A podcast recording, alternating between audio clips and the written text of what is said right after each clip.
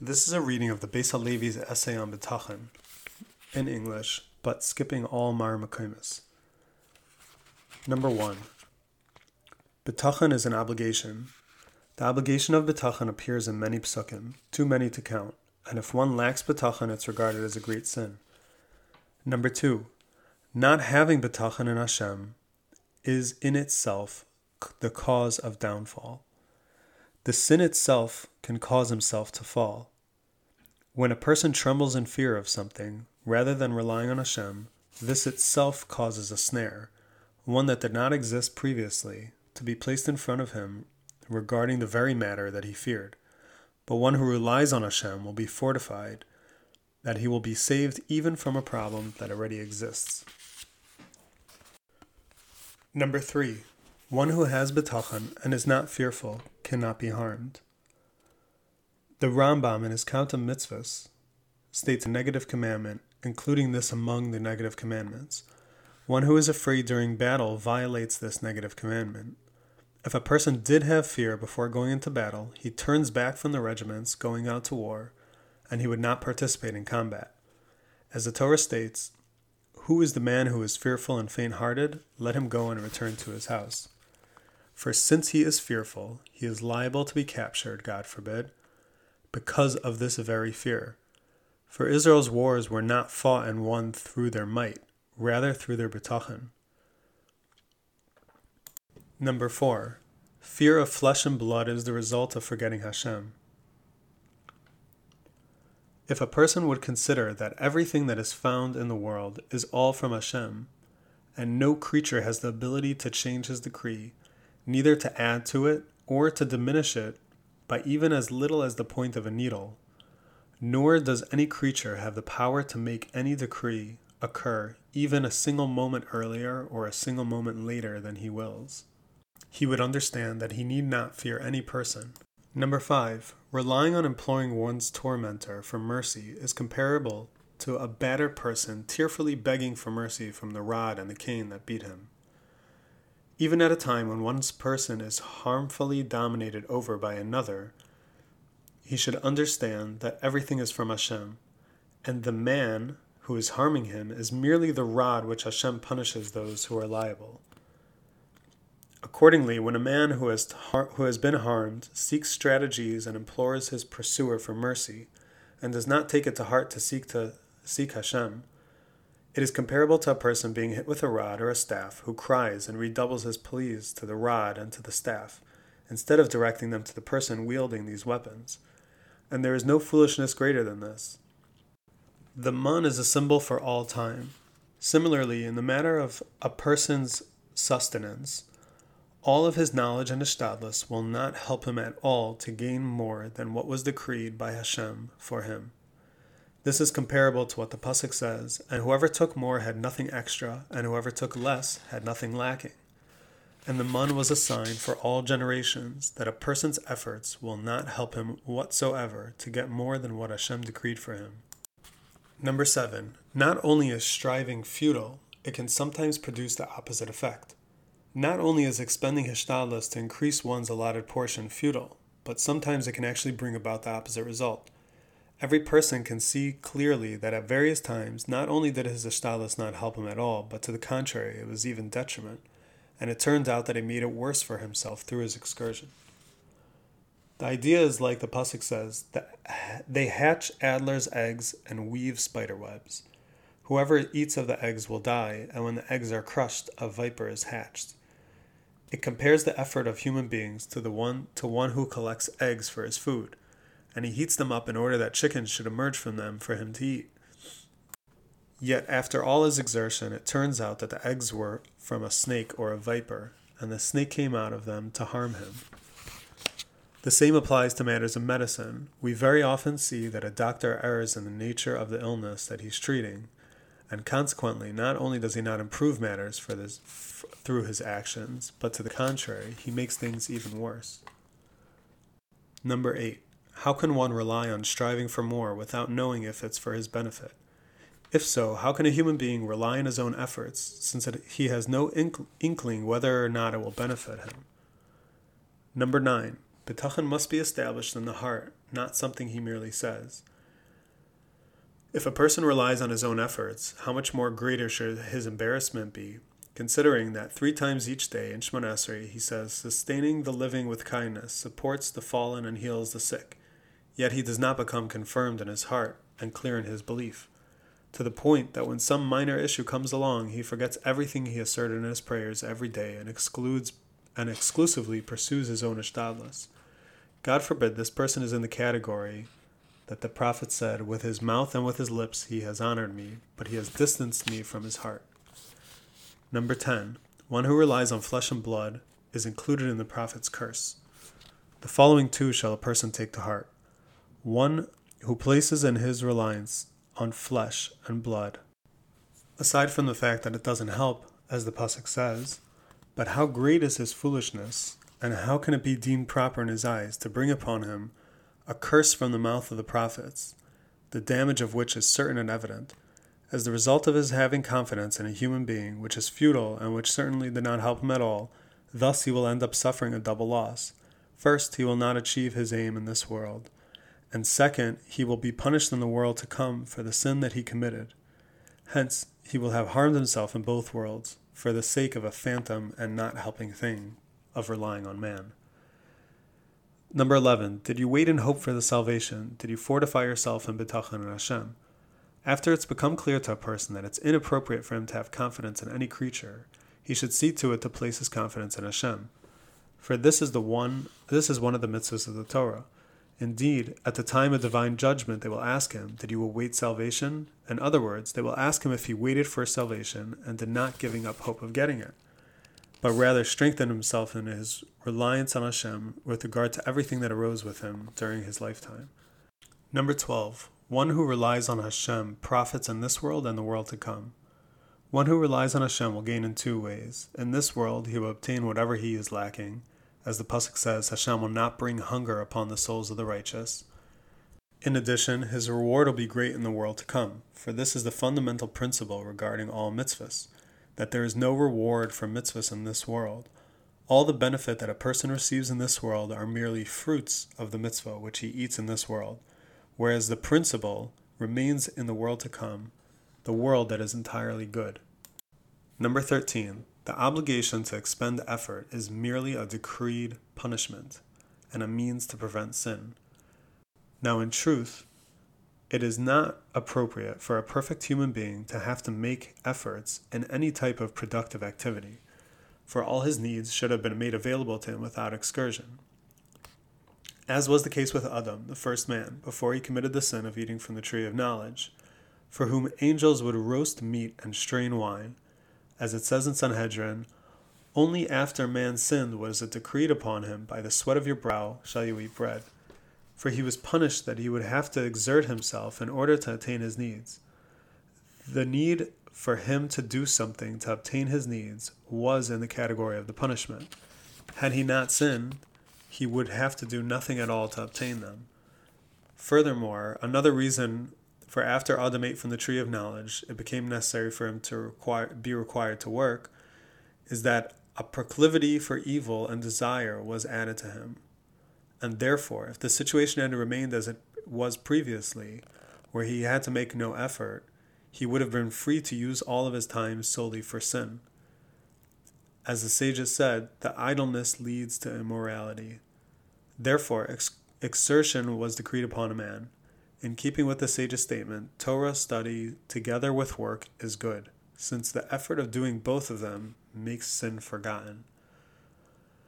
Reb Shimon ben Elazar says, Have you ever seen a wild animal or a beast that has a craft, yet they're sus- sustained without suffering?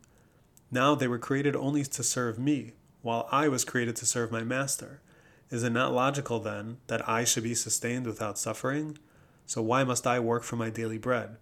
However, the answer is that I have corrupted my deeds and thus lost my right to toil free sustenance. Therefore, ever since Adam sinned in the Garden of Eden, must man must actively engage in some pursuit in order to obtain a livelihood. Number 14. Effort is futile. It is, however, the decree of the king. Yet, despite the need for a person to make efforts to provide for his needs, a person must understand that all his ishtadlus does not help him at all in achieving his aims. For it was Hashem who determined his livelihood. Rather than engaging in these activities, he should merely be like one who is fulfilling the decree of the king, because that is what Hashem has decreed upon him, that he will not send him sustenance except after exertion. As our sages said in the Mishnah, man is born for toil. It's Hashem's Hashem's decree that if a man does not toil, he will not eat. After a man has done what is incumbent upon him, he has paid his debt by engaging in some occupation. He should then rely on Hashem that he will make his sustenance available for him. Number 15. Tzaddikim merit receiving all their needs with no effort. Therefore, we find that when circumstances arose that made it impossible for, for tzaddikim to obtain their sustenance by natural means, their sustenance later came to them without any cause, as in the case of Eliyahu Navi, who was sustained through ravens, and Reb Shimon Bar Yochai, who a carob tree was created in the cave. Number 16. When there are no natural means for effort to succeed, there is no obligation to expend any effort. And therefore, when a person has no means through which to attain any sustenance, he should not be discouraged by this, because once the gates of obligatory efforts have been locked for him, he becomes exempt from this obligation, and he should simply rely on Hashem to provide him his needs. Number 17. Rely on Hashem even when it seems to go against the law of nature. For even if, God forbid, a misfortune is near, and a person has no idea how he can be saved, nevertheless, he should understand the ways of Hashem are hidden from the eyes of man, and the salvation of, of Hashem can come, come instantaneously at the blink of an eye. As it says in the Pasuk, were he to kill me, I would still yearn for him. Even if a sharp sword is resting on a person's neck, he should not refrain from prayer. Likewise, it says, Hashem brings death and gives life. He lowers to the grave and raises up. For Hashem raises people up even from the remote regions of the world. The person should remember the incident of Yonah, and the pro- Yonah the prophet, who was thrown into the raging deadly sea and was still saved from drowning. Similarly, if enemies rose up against him to harm him, he should not lose hope. It says, Hashem favors a man's ways, even his foes will make peace with him. Similarly, it's written in regards to a man's sustenance Hashem impoverishes and enriches, and it's written, Cast upon Hashem your burden, and he will sustain you. Hashem is my shepherd, I shall not lack. You should also remember that our forefathers journeyed in the wilderness for 40 years and they lacked nothing. Number 18. Success is not dependent upon the means used to succeed. Likewise, with regard to all situations that arise for him, he should trust Hashem will take care of his needs. And when one has engaged in some occupation and was successful, he should understand that it was not the means that he employed that brought about the profit. Rather, to the contrary, the profit that had been decreed for him is what led to the means becoming available to him, so that the outcome desired by Hashem be resulted. This idea that the result he desires to bring about the means to obtain that result is what our sages of blessed memory had in mind when they said in Medrash Rabbah on the verse, It happened at the end of two years to the day Paro was dreaming. This is the meaning of what is written. He sets a limit in the darkness. The Medrash explains Hashem fixed an amount of time for Yosef how many years he would exist in darkness, in the prison, and once the time arrived, Paro dreamt a dream, setting in motion Yaakov's release. Our sages wish to refute a, a, a misconception that one should not say that Paro's dream brought about Yosef's release from prison. Rather, the fact that the time for Yosef's release from prison had arrived is what caused Paro to dream his dream. And so it is with everything that appears to be a result of a certain cause.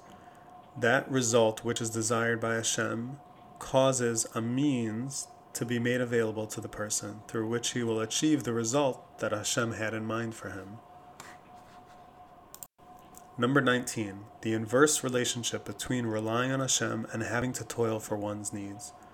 This too a person, a person should understand that as he lessens his business dealings and strengthens himself in bitachon, so will the need for exertion be lessened, as Hashem will prepare his needs for him through an easy and clean trade. On the other hand, the more a person increases his ishtadlus and plunges into those efforts and makes them primary in his mind, correspondingly Hashem provides his livelihood only after he exerts himself much effort. This is the line with this with the statement of our sages that said, Just as you are with me, so shall I be with you. For free will is given to man to choose good or, God forbid, the opposite. And a man can choose to what extent he fulfills the mitzvahs of bitachon.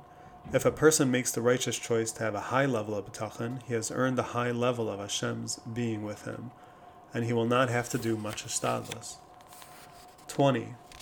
Why are there few obvious miracles in recent generations? The following is the reason why there are few obvious miracles in these generations, whereas in earlier generations there were many obvious miracles. For when there is the innovation of some miracles, everyone is forced to admit that the earth and its fullness are Hashem's, and free will is obliviated. It was only due to the extraordinary level of spiritual qualities and faith of the earlier generations, and based on that level which they achieved in their divine service, a level on which no doubts could enter their hearts any more about Hashem's existence, that He showed them this type of miracles. Since the miracle did not make their service any stronger than it had been previously, as was the case with Rab Hanina ben Dosa, who said, the only the one who commanded oil to burn will command vinegar to burn as well. The miracle of the vinegar burning did not strengthen the faith of Rab Hanina at all, because however much his faith might have been strengthened throughout the miracle, he had already achieved this level on his own on his in his divine service. The miracle therefore had no effect on his free choice. However, in this generation and ours, which is on a low spiritual level, even a small, small miracle would enforce the faith and reliance on Hashem in a person's heart. Therefore, if a person would see a miracle with his own eyes, it would counter free will, because he would essentially be compelled to believe in Hashem. For this reason, open miracles have been diminished, and the beneficiary of a miracle does not recognize the miracle that occurs to him, as the miracles that occur in our times are usually not obvious. This is the reason why our sustenance comes to us because of our many sins, only through much exertion. For Hashem sends us sustenance wrapped and covered in the covering of labor, in order that it should not be evident to all that the Creator is nourishing and sustaining all living beings. However, in truth, exertion and labor are merely an eye covering, so that people will not see the exalt- exaltedness of Hashem. As our sages have said, I have corrupted my deeds and therefore forfeited my sustenance. But labor actually does not accomplish anything. As our sages said, neither does poverty come from one's trade, nor wealth comes from one's trade. Only the blessings of Hashem make one rich. The reader should not think that there is no need for work. For to the contrary, it is the will of the Holy Torah that every person should benefit from the labor of his hand. As our sages said in Brachas, greater is one who benefits from the labor of his hand than one who fears heaven. And thus we will find in the Midrash, when Avram came to the land of Israel and found the people there plowing, he said, May it be that my portion will be in this land. Similarly, in regards to Yitzchak, it says, Yitzchak planned. Rather, the intent is that a person should understand that work itself does not accomplish anything except through Hashem's blessing. Number 21. Improper effort. In the, in the light of the above, one can understand the error of people who engage in ishtadlus that does not follow the way of the Torah. Engaging in activities that involve a tainted a taint of robbery, cheating, and other forbidden things, regarding which the scripture says they hatched adder eggs. Now, if you ask, if you ask him why are you doing so, he will admit that he is not acting properly, but his response is that he is compelled to act as he does, that he is forced to act in this manner because of the difficulty of earning a livelihood. However, in truth, the answer is misleading, for in fact, it's only because he engages in such forbidden matters that he brings about that he has no other means of livelihood. If he would not engage in this kind of activity, Hashem would make available to him a proper means of earning a livelihood. A lack of livelihood is not the cause of improper behaviors Rather, improper behavior has caused people not to obtain their livelihoods except through such repugnant methods. The more a person purifies his deeds and increases his reliance on Hashem, the less he will have to toil in order, order to attain his needs in a proper and upstanding way. This serves as the explanation on the following midrash in Medrash Rabbah. Praiseworthy is the man who has made Hashem his reliance. This refers to Yosef, and did not turn to the arrogant, since Yosef said to the chief butler, If only you would remember me. Two years added to added for him in prison, one year for each of the expressions. The explanation is that Yosef, on a, such a great level of bitachon, should have understood that his salvation from the Egyptian prison would not come about through the promise of deceit and deceitful and arrogant men. He should have relied only on Hashem. Number 22. The way for the upright to act in times of difficulty. The following is a guideline for the upstanding person. When he encounters some distress, God forbid, or a shortage of sustenance, he should not increase his ashtadlus. Rather, he should examine, examine his improper deeds that have brought him to this situation. As our sages said, if a person sees that afflictions are befalling him, he should investigate his deeds. He should repent from his evil deeds. He should pour forth his supplication before Hashem that he should rescue him to a broad space from his distress. As it says in Masechtas Nida, what should a person do to become rich? He should pray to the one who wealth and property belongs. He should fortify his heart with bitachon and his hope that Hashem will help him.